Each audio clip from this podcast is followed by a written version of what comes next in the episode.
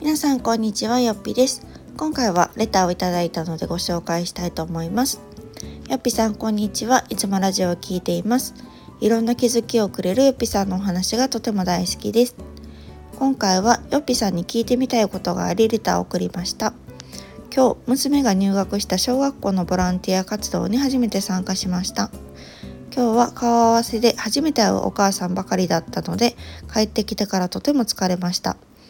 ボランティア活動はやりたいと思って志願したのですが、初めて会う人と話をするのはあまり得意ではなく、大抵帰ってきてから疲れてしまいます。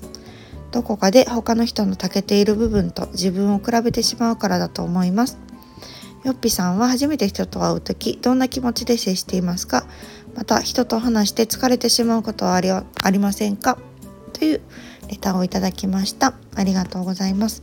素晴らしいですね、ボランティア活動。そうか、小学校とか入学したら結構ありそうですよね。ご質問いただいてたのが、初めて人と会うときどんな気持ちで接していますか？私もね、結構苦手です。まあこれ結構ね得意ですよっていう人は少ないかもしれないけど、本当大人でも苦手ですよね。子供はもちろんだと思うけど、なんか何歳になっても初めての現場っていうか、初めての人に会ったり初めての場所に行くっていうのはとても緊張するし、気持ち的にもドキドキ私もしますね。そうですよね。どんな気持ちで接していますかっていうところで言うと、もともと前もお話ししましたが、私は結構人見知りで、そういうのが得意なタイプではないんですけど、その10年ぐらい前から結構意識していろいろ変えている部分があって、最近ではまず一つね、自分の中で初めての人と喋ったり初めての現場に行く時に心がけてるのは、自分の心をオープンにしようっていうのは結構心がけてます。クローズの人多いじゃないですか。まさに私もそうでしたけど、なんか初めてね、警戒心というか、なんかどう思われるんやろうとか、どんな人なんやろうとか、こうみんながみんなお互いを観察し合うみたいな時間があると思うんですけど、やっぱりこうね、私がこれまで接してきて、なんかこの人話しやすいなとか、この人と仲良くなりたいなと思う人ってすごいねオープンなんですよね。なのでこう自分から扉を開いてくれてる人には私も結構話しかけやすかったりとか、飛び込んでいきやすかったりするので、なんかそれを心がけようって思うようになりました。なので、表情一つもそうだし、できるだけね笑顔でいるとか、初めの一言目はこちらから挨拶してみるとか、なんかそういう細かいことから、なんかこの人話しやすそうやなって思ってもらう雰囲気作りをちょっと心がけてます。それはこう、私がそういう人が好きだからかもしれませんが、なんかねお互い閉じてたらもしかしたらね気が合うかもしれないけど、なかなかね仲良くなるのに時間かかったりすると思うので、こちらからオープンですよって雰囲気を醸し出すことによって、話しやすく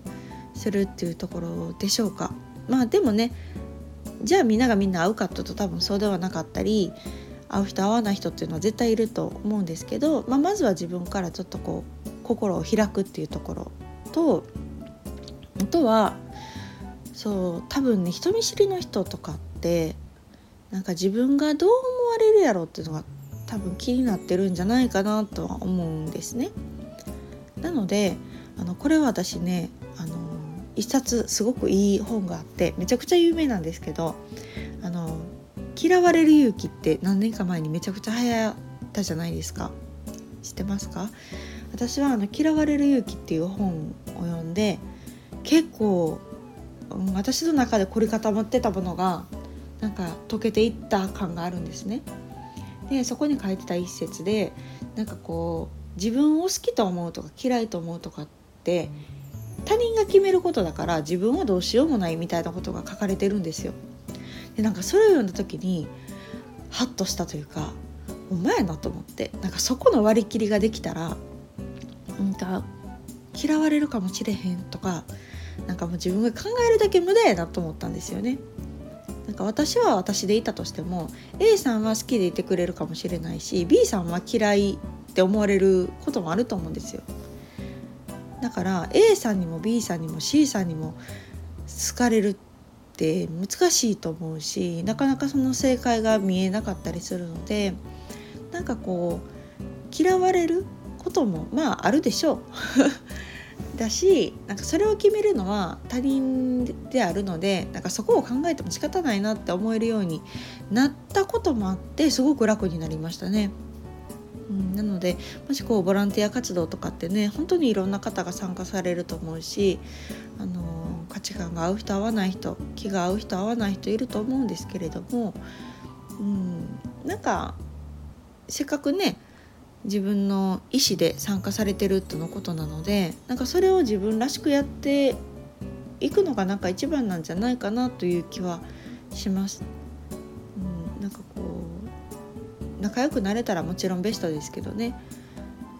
そこがもしねこう行って人間関係にしんどくなってしまった、だからボランティア活動やりたいけどできないわって結構もったいないじゃないですか。なので、まあ、もう嫌われたら嫌われた時というかなんかそれはあそうなんかってなんか思えるようになったら、もしかしたら楽かもしれないですね。まあ、できるだけ人間関係はいい方がいいし、でそういうお子さんのねつながりもあるでしょうから、なんか穏便に行くのが一番ではあるんですけれども、なんか私は結構そういう今ね割り切りができたことによってなんか楽になりましたね。なんかそう思えたらなんか、ね、自分のことを好くか嫌いになるかは人が決めることやって思えるようになったら、結構心開けるようになった気がします。あ、なんかそこは自分でコントロールできひんねやって思うと、もうなんか考えても仕方がないというか、だったら私が私の思うようにやって、私がやっぱりこうだからね好き放題やるってわけじゃなくって、自分がいいと思う気遣いをしたりだったり、声かけをしたりだったりとかを自分ができることに注力しようっていう考えになったかもしれません。とはいえね、まあそんな得意じゃないですよ。初めての現場も毎度緊張するし、得意ではないですけど、なんかそうすることによってなんか自分自身ちょっと明るくなったかなっていう気はします。なので人と話して疲れることっていうのも、多分自分がいろいろ取り繕って話すとしんどくなるかもしれないですね。疲れちゃうかもしれないけど、まあもう私はこういう人間なんですっていう感じでいくとあんまり疲れなくなったかな。でまあいろいろ何回も重ねたりして、それでもやっぱり疲れる人っていうのは多分ね合わないんかもしれないので、初めの緊張とかお互い距離感測ってる中での疲れっていうのは絶対あると思うけど、そうとは違う疲れってあるじゃないですか、ね、なんかいろいろ話してて、なんかやっぱこの人ちょっと合わんなみたいな疲れ方もあると思うので、なんかそういう後者の場合の疲れっていうのはきっと合わないのかもしれないので、距離をとってもいいかもしれないし、初めのその緊張とかね、自分をこういいように見せようと思ったりとか、無理しての疲れはさっきの前半に言ったようなことで、もしかしたらちょっとリラックスできるかなっていう気もします。なので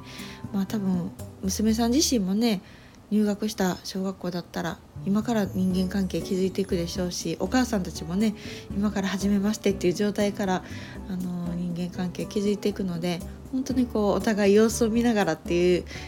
まさに今そういう時期なんだろうなとは思うんですけれども、だからこそね、なんか自分から心を開いて、私ってこんな人間だよっていうのをなんか分かってもらえるような接し方ができたらいいのかなと思います。ね、私も小学校ドキドキします。今は保育園で結構ねみんなママ友とか慣れてきたからだけど、小学校に行くとなんかまた違うんだろうなと思うので、こちらこそ勉強させていただきたいなと思います。というわけで今回は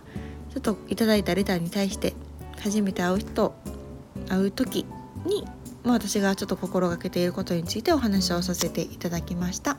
それではまた次回の放送をお楽しみに。さよなら。